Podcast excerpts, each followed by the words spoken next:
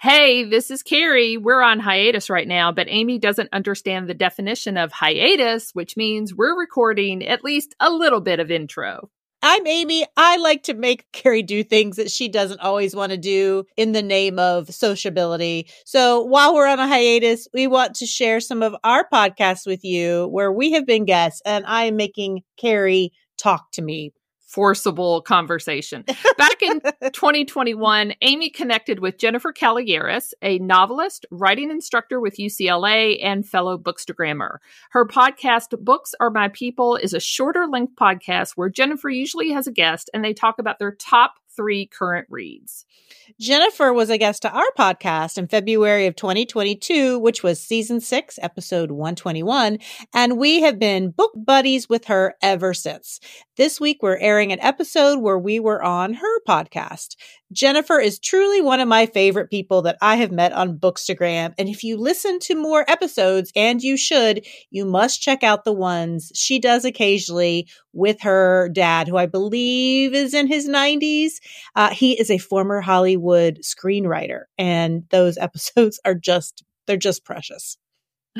Remember that in season 10, which will be coming up mid January, Amy has a new project. She loves a project, which is to give listeners book recommendations. If you're looking for a new book set in Croatia, or a book about crocodiles, or a book about witches, or anything in between, send us a message. And we, by that, I mean, mostly Amy, will recommend a similar read you can add to your nightstand. But first, we're recording this on Tuesday, New January- Year's Day. Yeah, uh, January 1st and last night was New Year's Eve and I went crazy and stayed up till 10:30. 10:30. Woo! Yeah, that's later than I normally stay up on New Year's Eve, but we had plans. And we never have plans on New Year's Eve. We went with some friends of ours to a new restaurant in town it's a chef Edward Lee restaurant. He's an award winning James Beard uh, chef. He's had several restaurants in Louisville and in Washington, D.C., but he has a new Korean steakhouse called Nami. I'd heard great things about it. They had a New Year's Eve prix fixe menu. Sounded delicious. And so we decided to go. And they even had the New Year's hats and the noisemakers at your table, which we all wore while we were eating, even though it was only like eight o'clock. so that was my That New sounds- Year's Eve. Uh, I mean, the food sounds good, but the hats and the all that sounds a little too festive for me. What did you do on your New Year's Eve? Uh, the same thing I've been doing for the past seven, eight nights, which is watch a movie. We've watched movies pretty much every night. I mean, we've seen a bunch of movies, which has been awesome. I have been doing nothing. Absolutely nothing. In fact, I invited you to go do a couple things and you said, nah, to all Nope. of them. Nope. Yep. Nope. Like, I don't want to see you. Go away. Yeah. I'm reveling in my sluggishness. Yes, because you know now next week is going to be a little bit busier. I've got I think something every day. And then, you know, after that, then I start back into the 520 in the morning, working, taking kids, picking kids up, all that stuff. So I'm going to enjoy being a slug. I get Yeah. that. But we watched a ton of movies. We watched Get Out. We watched Us. We watched Asteroid City. We watched The Lighthouse. But we also watched Saltburn, which You is talked about last week. You mentioned that it, it was similar to a Patricia Highsmith novel. Well somebody Yeah. that i am friends with on facebook had said that it you know it was kind of tom ripley-ish and it was but oh man like if you've seen the talented mr ripley if you've seen that movie with jude law and matt damon if that's what you're expecting from saltburn you're going to get that same feel except you're going to get a lot of nudity and a lot of sex and a lot of mm, queasy things that make you go, uh, ooh, oh, did he really do that? So It sounds like not my kind of movie. I think. no, no. I, I mean, when I was watching it, I was thinking, oh yeah, Amy could not handle this. Amy I- could yeah. not. Nope.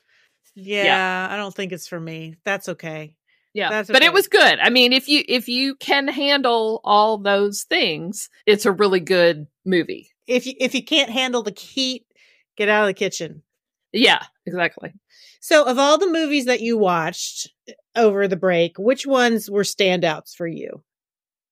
I mean, Saltburn just because it was shocking. Mm-hmm. And Get Out, I had not seen that. And so we watched that last night. Jordan yeah, that's Peele. a Jordan Peele movie. I saw Get Out yeah. oh, a while ago. I loved it. I thought it was really good. Yeah. Uh, my we watched it with my 16 year old and he was like there are really white people like that. And i'm like yes. well i don't know that they actually do what they, those people do in terms of brain surgery but i'm like yes yes there are. And it's, it's a different totally different kind of cringe factor than saltburn yeah. but equally shocking. Well and you said now you have seen all of J- jordan peele's movies and yeah. you said get out's your fave uh yes, that is the t- the best one and then Nope would be second and Us would be third. Okay. So, okay, so Get Out was a standout and Saltburn because it was yeah. just so icky, weird, cringy. Right. Any others stand out for any reason? Mm, we, we watched Asteroid City, which is a Wes Anderson mm-hmm. film. So, I mean, that was good in that it's, you know, it's like an all-star cast and it's weird, but I have a hard time figuring out Wes Anderson movies, and this one was a slower pace mm. than a lot of his other ones. Like a lot of his other films, they're they're very fast moving, mm-hmm. and this one was you kind of felt at least I did kind of felt that a little bit. I don't know. I'm trying to, you know, it's hard at this point because I've been like just slubbing around and eating too much cheese. It's hard for me to remember the other movies we've watched.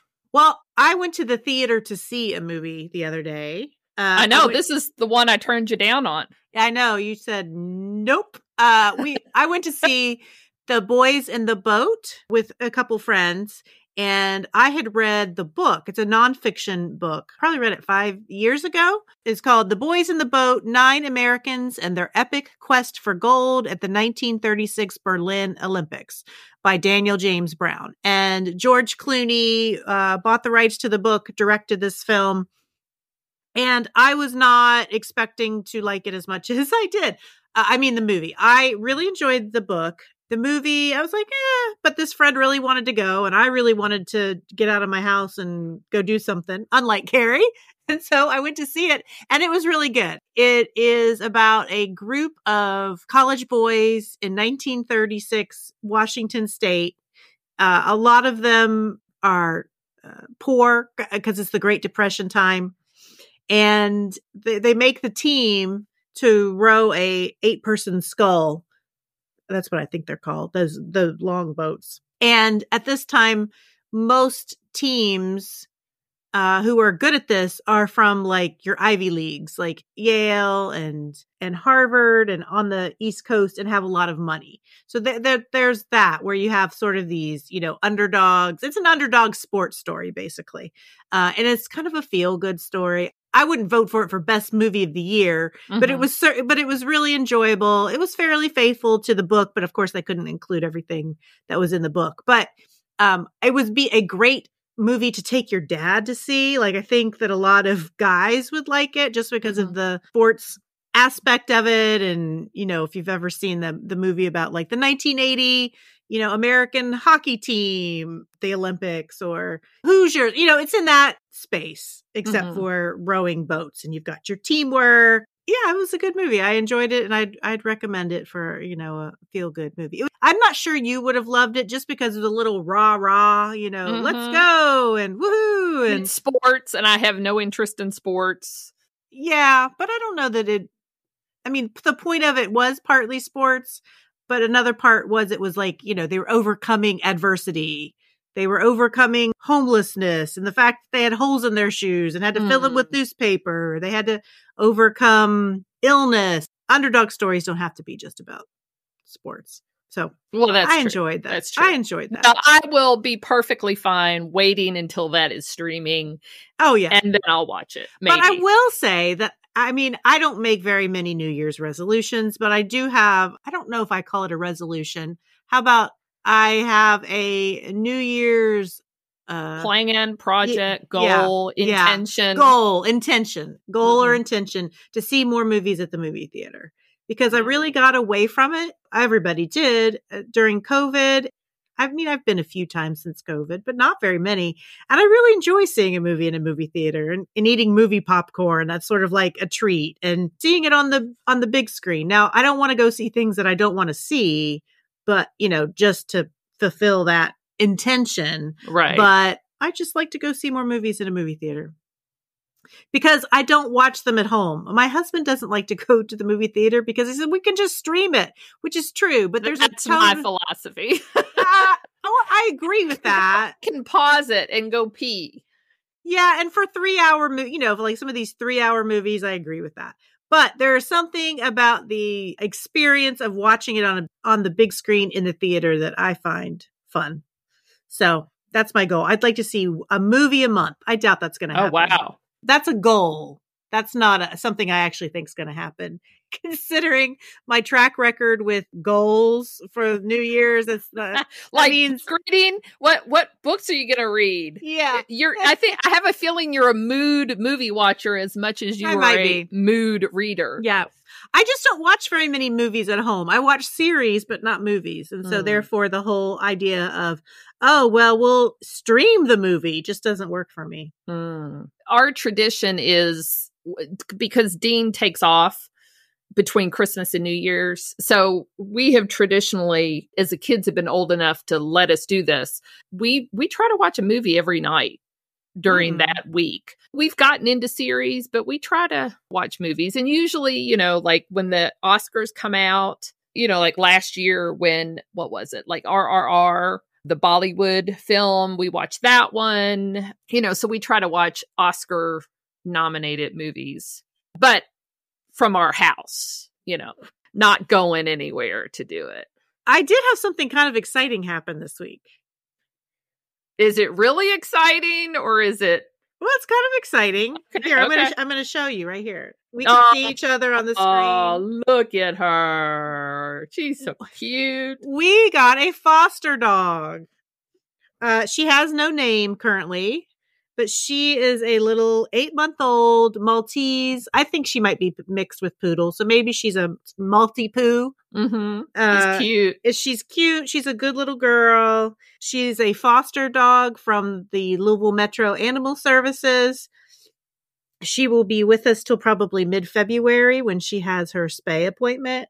But she is totally a lap dog. In fact, she was all over me, wanting up on my lap while we were doing this. So shows she's just been sleeping in my arms while we have been recording this. And my husband, he wants to call her white chocolate, which I do not like that name. That's too long for a dog name. It's just weird because you can't say, "Come here, white chocolate." Come here, white chocolate. Like, well, you like, can. Just, you can, but just sounds stupid. It, does, and- it doesn't roll off the tongue. Eh, no, and he just keeps saying it. I think because I don't like it. and, you know. Hmm. I have toyed with several names. Right now, I'm basically just calling her Little Bits uh, Okay. because that's what I call all little puppies. I call them Mhm. Little Bits until I give them a name. You could call her Fossy since she's a foster. I could call her Fossy. I also thought about Yeti because She is, yeah, Yeti would work. Yeti because she's you know white like the Yeti monster, but yet she's the opposite of what she really is. It's like Yes. calling a tiny dog Spike or Right, you know right. or something, which I think is kind of cute, but I don't know. Anyway, she has no name, but she's adorable, and my days have been filled with taking her in and out and in and out because we, I'm working on house training. Oh gosh, you So. you do love a project. I, my philosophy is get rid, get rid, get rid, less, less, less, and you're like more, bring more into my life. well, No, I will say train a puppy. my three dogs have varying thoughts about it. They kind of ignore her for the most part. Sesame will try to play with her sometimes, but Mochi, my oldest one, she, she is giving me the death Stink stare. She's giving me the stink eye. She's not happy with me. She's probably going to poop in my shoes. She she is unimpressed. I, I feel like I am uh, kindred spirits with Mochi. She, I would be like, she's what, not happy. What are you doing? Why are you doing this? Yeah, that's the way. That's the way she feels. She's Yeah. like, how could you possibly do this to me? Anyway, It's probably for the best that we don't know what our animals think I know. about us at any given time. Yeah, yeah, yeah. Oh, this week we are going to have a five star read recommendation from a fellow book lover who also happens to be somebody from our book club, Carrie. Uh, oh, very good. So, our friend Mindy, before we hear our appearance on Jennifer Caloyeras's podcast, Books Are My People. Hey, Mindy Jett here from Our Nerdiest Thing podcast in Louisville, Kentucky, with my favorite five star read of the year. I'm definitely in my hockey romance era, and when I discovered Emily Rath's book, Pucking Around, I devoured it. This book is a why choose where the main female character navigates through her feelings for three hot hockey guys and finds complete love in a polyamorous relationship with them.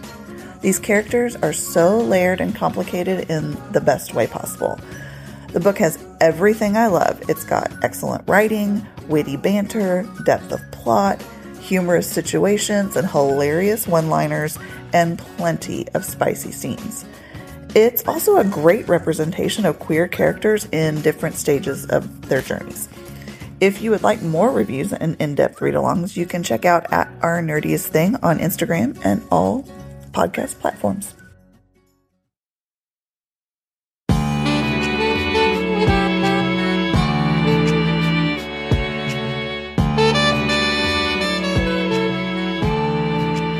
You are listening to Books Are My People, a podcast for book lovers with book news, book recommendations, and ruminations on living a literary life in Los Angeles. My name is Jennifer Caloyeras, and this is episode 68. I am recording on January 16th, and I'm recording super early because life just got very busy. I started teaching a course at UCLA, and I'm editing a manuscript for a writer, and I'm working on my own novel, so I'm sneaking in some podcast recording time where I can. And a very me thing to have happened, my husband had to call poison control the other night. I've been suffering from sinus infections. The weather is kind of wacky here. It's hot one day and cold the next, windy one day, not the next. Um, but my sinuses are very confused because of this. So when this happens, I allow, allow myself a lovely snort of Afrin once a day. I know it's not good to use it for a long period of time, but I was just so excited because I had gotten to the end of the day and hadn't used it yet. And I ran upstairs with great enthusiasm, grabbed the bottle, snorted, and oops, it wasn't Afrin. It was a bottle of skin solution from my dermatologist. So we called poison control and my husband explained what happened. And the very patient man on the other end of the line asked what my symptoms were. And all I could say was just giggling out of control. So it turns out the skin stuff was also steroid based. So I was in the clear. If you've been lucky enough to have dodged calling poison control, kudos to you. This was not my first rodeo. When my oldest son was little, he ate some of those silica beads that come like in a packet in a new pair of shoes. Um, and they're non toxic apparently, but don't quote me on that. Uh, but they do ask your name and the name of your child when you call poison control. So I'm sure I'm on some list somewhere, which totally reminds me of the book I recommended last time, The School for Good Mothers. Anyhow, moral of the story don't stick the wrong thing up your nose. And with that, it's time for some bookish news. Speaking of the School for Good Mothers, Jessica Chastain will adapt this novel into a TV series, so we have that to look forward to. The Hugo Awards have been announced. The Hugo Award is an annual literary award for the best science fiction or fantasy works and achievements from the previous year. They are considered the premier award in science fiction. So for best novel, the finalists were Black Sun by Rebecca Roanhorse, The City We Became by N.K. Jemisin, Harrow the Ninth by Tamsyn Muir, Piranesi, I hope I'm saying that right, by Susanna Clarke, which is on my to read list. I've heard incredible things about this book. The Relentless Moon by Mary Robinette Kowal, and the winner was The Network Effect by Martha Wells. In bizarro news, the FBI has arrested a man accused of stealing unpublished book manuscripts. So I have been following the story for a while, and the only information I had is that someone was pretending to be some sort of official someone in the publishing world and emailing publishers and agents requesting unpublished or nearly finished manuscripts, which were then sent to this bogus account because the people on the other end thought this person was legit. This person, as far as anyone knew, hadn't gone on to reveal these manuscripts to anyone or sell them on the black market or anything like that. They weren't showing up online. Um, and I had sort of forgotten about the story until the FBI recently arrested Filippo Bernardini, an Italian citizen who worked in publishing, and he has been arrested for identity theft and wire fraud. He's 29 years old and he was a rights coordinator for Simon and Schuster UK. He was arrested upon landing in New York City. So stay tuned for more about this story about stealing stories, which I think would make a good story. And for my last little book tidbit today, Betty White will be immortalized in a forthcoming comic book biography. The 30 page comic will look at her Hollywood journey. So if you are a Betty White fan and who isn't, you may want to add this to your wish list. With everything going on in the world, I can't think of a better time than right now to speak to a therapist. Of course, they can help you with the big things, but it can also help to speak with someone about the smaller things, like what may be preventing you from achieving your goals or what may be getting in the way of your happiness.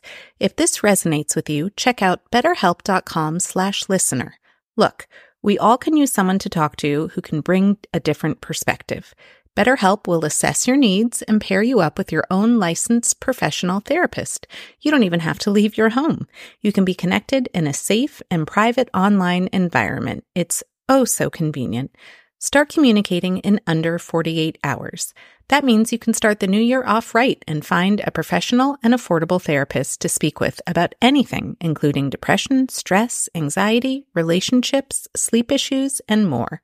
I want you to start living a happier life today. As a listener, you'll get 10% off your first month by visiting our sponsor at betterhelp.com slash listener. Join over 1 million people who have taken charge of their mental health. Again, that's betterhelp, H-E-L-P dot com slash listener. I'm thrilled to have Carrie and Amy, the hosts of the Perks of Being a Book Lover podcast, with us today. Their podcast is absolutely fantastic, and they're already on their sixth season, which is so impressive. And it's so fun to listen to two friends chat about books, especially since I'm an island of one over here. So if you're not already listening to this podcast, you definitely should be. So welcome, Carrie and Amy. Thank, Thank you. so much. It's a thrill to be on. I've been listening to your podcast for a while now.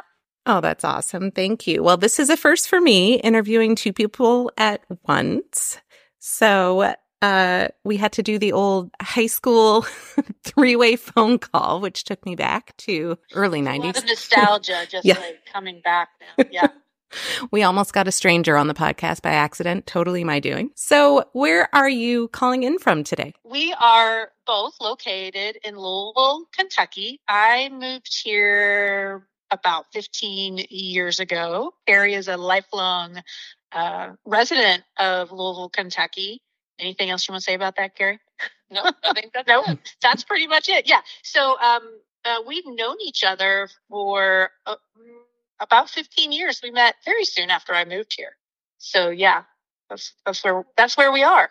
And how do you know? I know you know each other, but how do you two know each other? So we were both in a uh, we were both stay at home moms. Uh, sh- Amy, her youngest, so her youngest is about a year older than my oldest.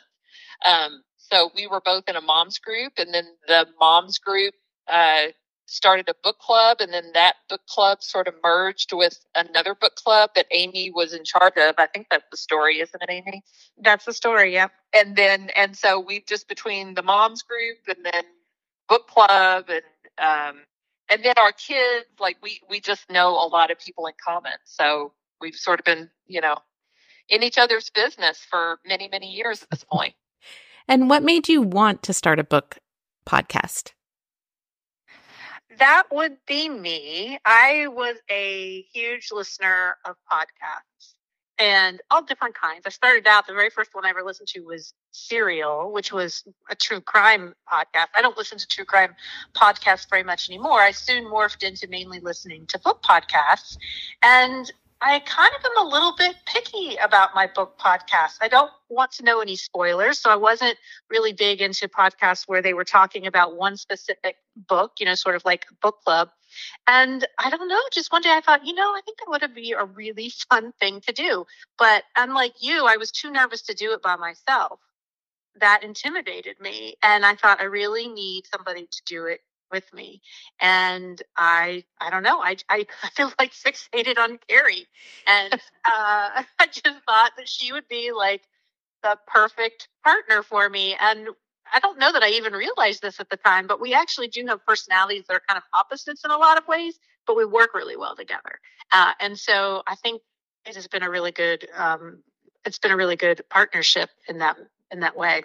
It wasn't because I didn't want to do it. It was just I had multiple projects and other things that I was doing.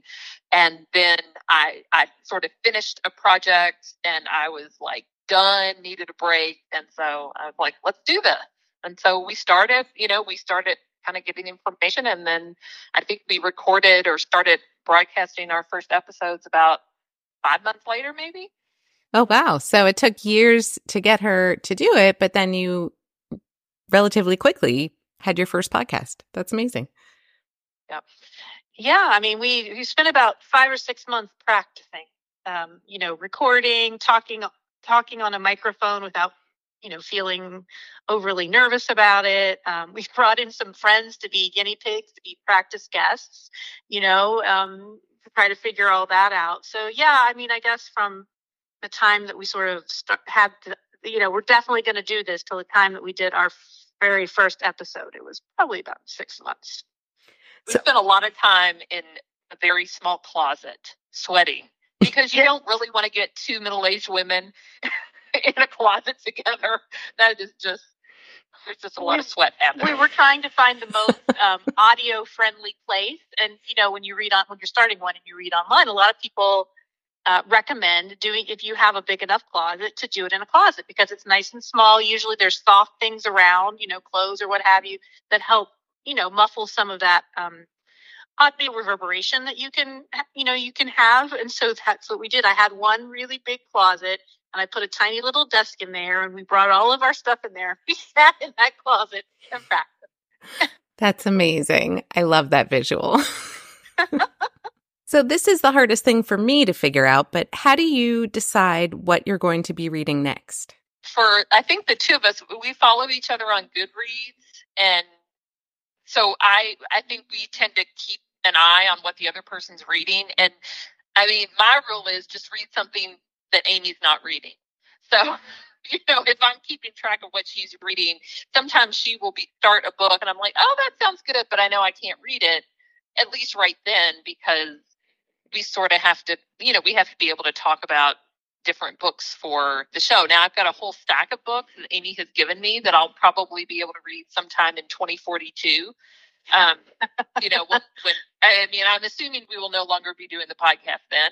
Who knows? Um, but uh, you know, Amy and I, plus the other thing is Amy and I have very different reading personalities. Uh, you know, she has certain uh, genres and things that she gravitates toward, and I have certain certain genres that I gravitate towards. Um, so we usually find that we're not we're not overlapping too much.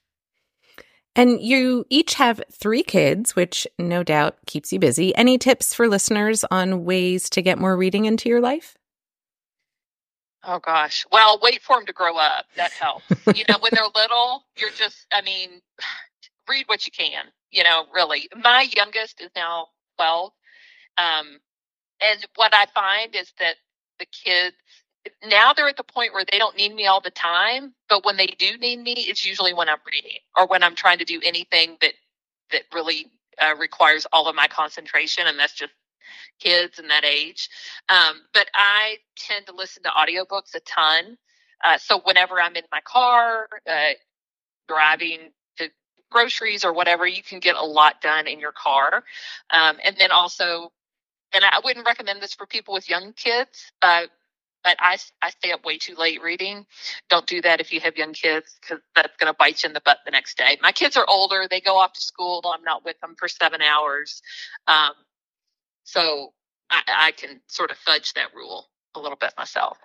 I was looking at my Goodread challenges, like my past Goodread challenges. Um, you know, uh, at the new year when I was making, you know, a new Goodreads goal, and I was looking at my history, and it did seem like my I've always been a big reader, as has Carrie, but it did seem like my reading um, amount like exploded when my first child went to college, and I assumed that I there are probably several factors that that went into that, but having one less kid in the house probably helped uh, quite a bit. And I obviously ditto the audiobooks. When I started listening to audiobooks, uh, it just pretty much I wouldn't say it doubled, but it increased the number of books that I read by quite a bit. My last tip would be if you're a person who really likes to watch TV, and I'm not a huge TV watcher, but what I but with the um, there are just so many good TV series right now, and lots of them are based on books. So if you're a person who really likes TV,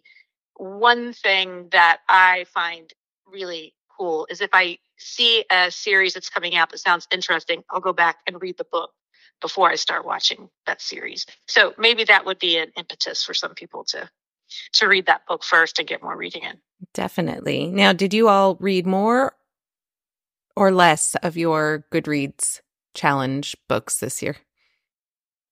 I read more. I had um so Amy beat me like not by that many last year and it just it bugged me because I think I had said I wanted to read 100 books last year. And so with the pandemic, I, I really lowered my expectations. I was like 85 books. If I can read 85 books in 2021, that's great. You know, I just I aim lower. That was my motto in, in 2021.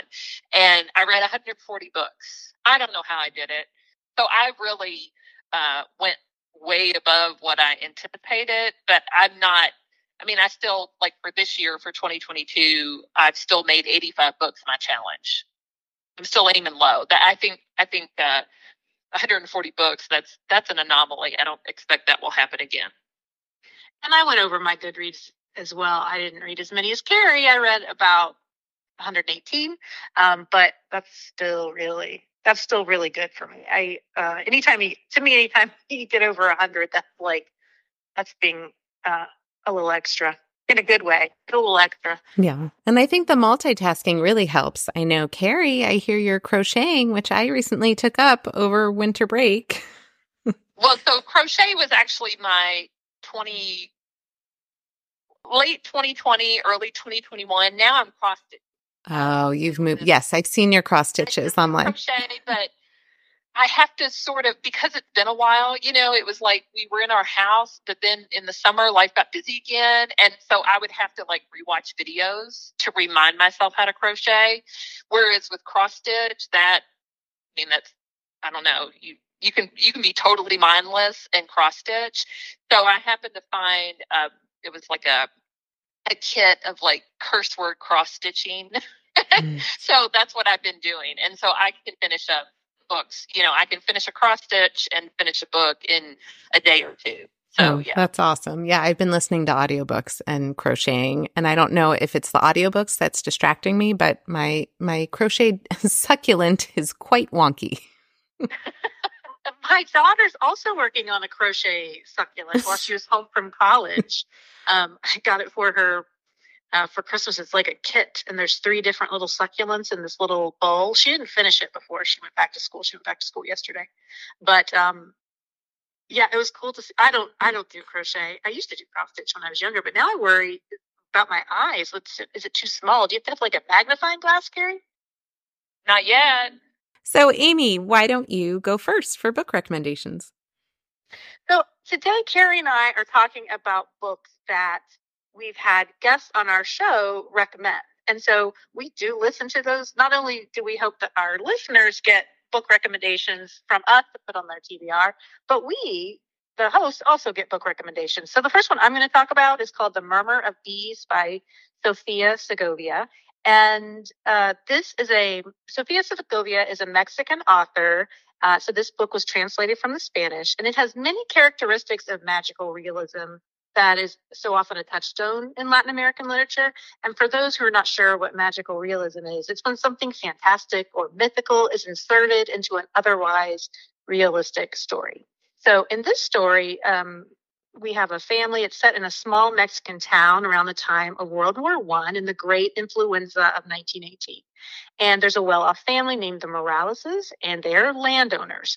And one of their servants, an old woman named Nana Rejas, who's been in the family, she's been a nanny for the children of this family for several generations. She finds a baby, a very unusual baby who was abandoned under a bridge.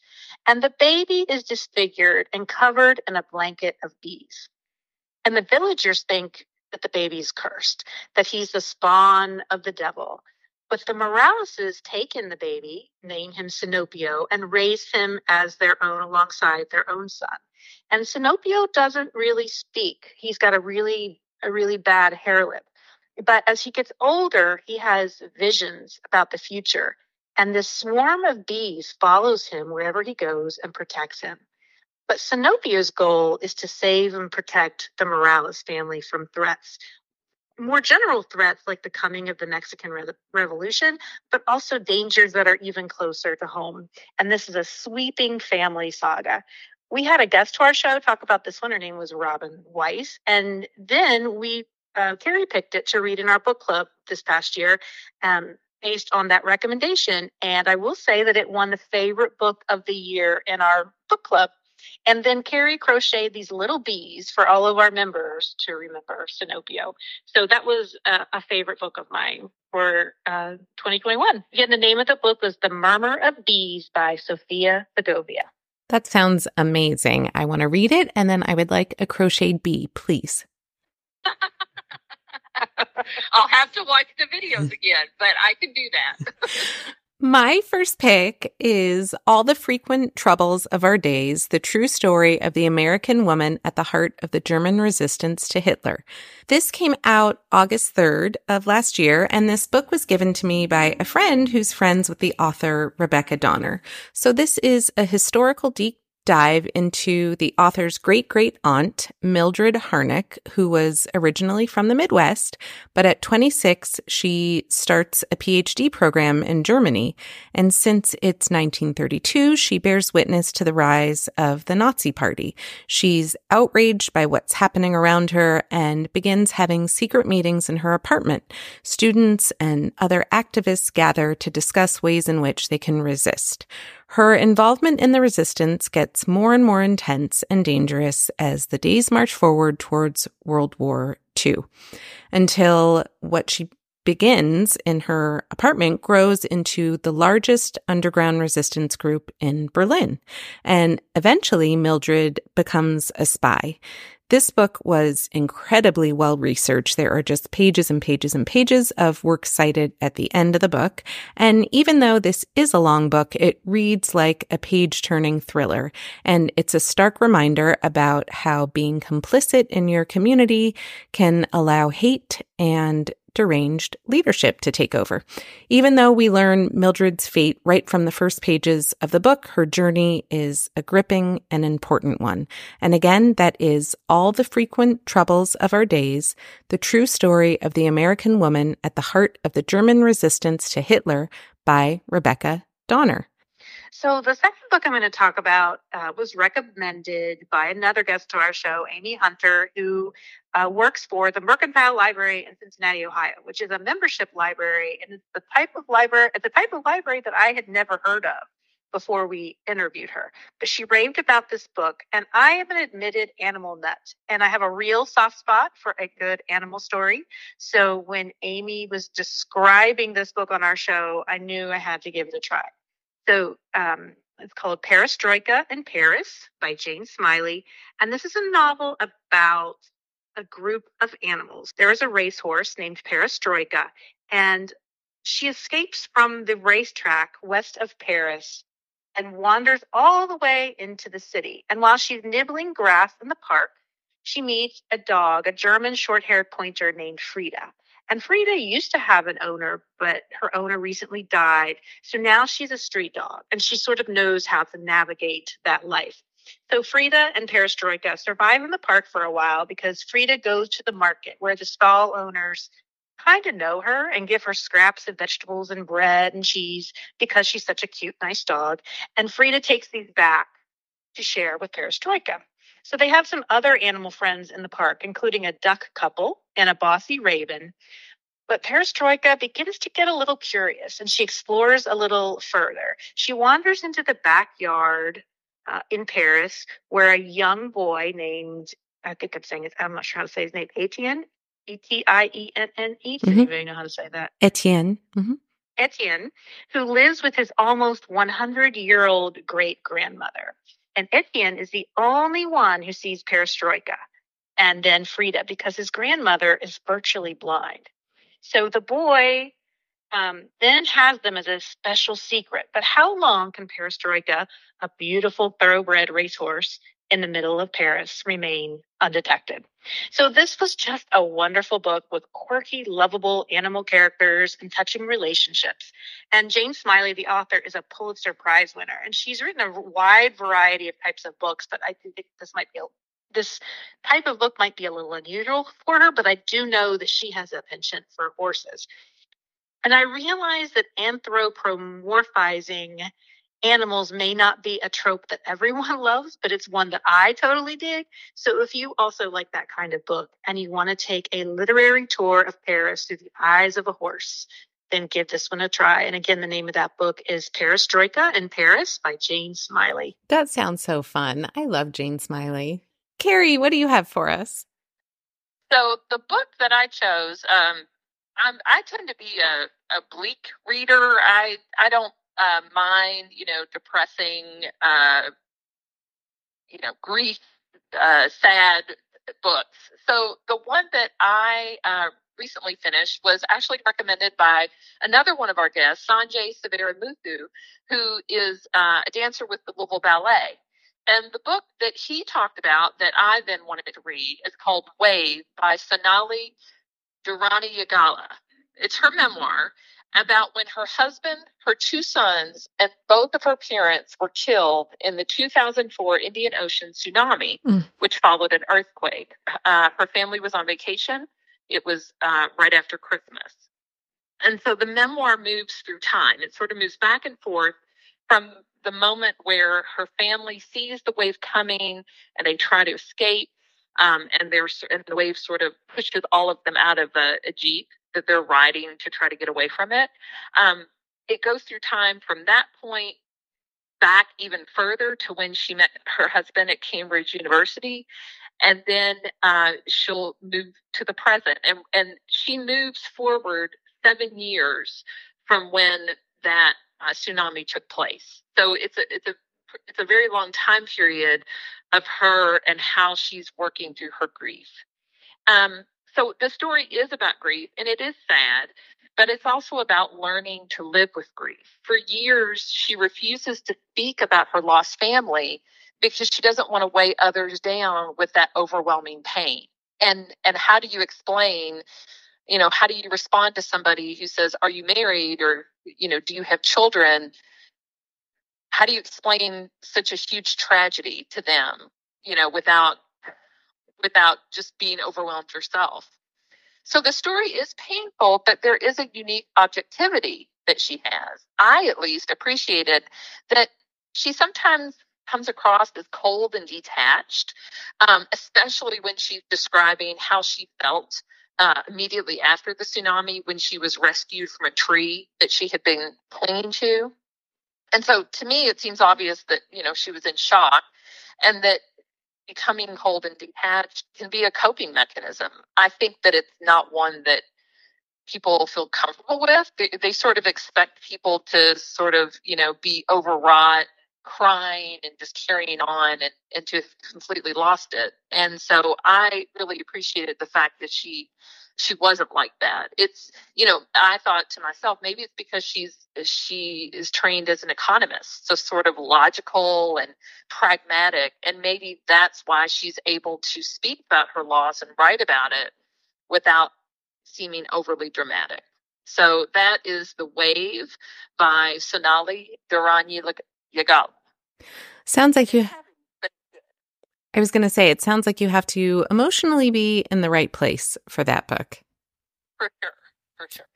My last pick, I don't know what sort of mental place you have to be to read this book because it's totally banana pants. It is called Good Rich People. It comes out tomorrow. And this is a total wild ride of a book full of dark humor and satire that dissects the uber wealthy struggle with the mundane. Lila and Graham are totally bored with their lives and unhappily married. And part of the problem may be that they live on the same property as Graham's mother.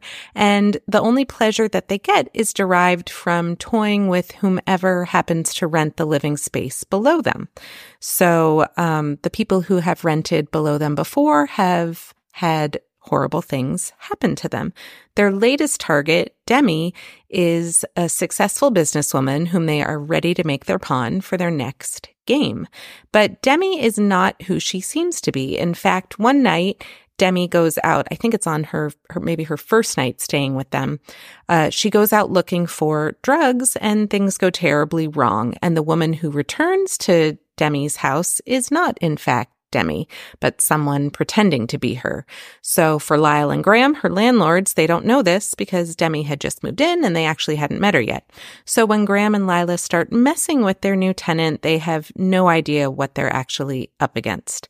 The web of entanglements continue to crescendo throughout this suspenseful novel. If you are the type of reader who needs to like your characters, then this is not the book for you. This is a dark book that explores class, wealth, and social standing. I equated this book with like a Heathers meets Succession. So thank you to NetGalley and Berkley for the advanced review copy. And again, that is Good Rich People by Eliza Jane Brazier. So thank you so much for visiting us today, Carrie and Amy. It was a pleasure. And everyone should go listen to their wonderful podcast, The Perks of Being a Book Lover. Before we go, where can people find you on social media and see your cross stitch and posts about the podcast? So you can find us on Instagram at Perks of Being a Book Lover Pod. And we have a website, perks of being a book perksofbeingabooklover.com. And we're also on Facebook as just the Perks of Being a Book Lover. I'll include links in the show notes, of course, to all social media accounts and to any and all books we've talked about today. Up next for me is When We Lost Our Heads by Heather O'Neill. Carrie, what are you going to read next? I'm going to read The Rot by Siri Peterson. And Amy? I uh, just started a book called The Girl with All the Gifts by M.A. Carey. Excellent. Everyone else, I'll be back in two weeks, and you can reach me at booksaremypeople at gmail.com. Find me on Instagram at Jennifer Caloyeras, and I hope you all have a wonderfully bookish week.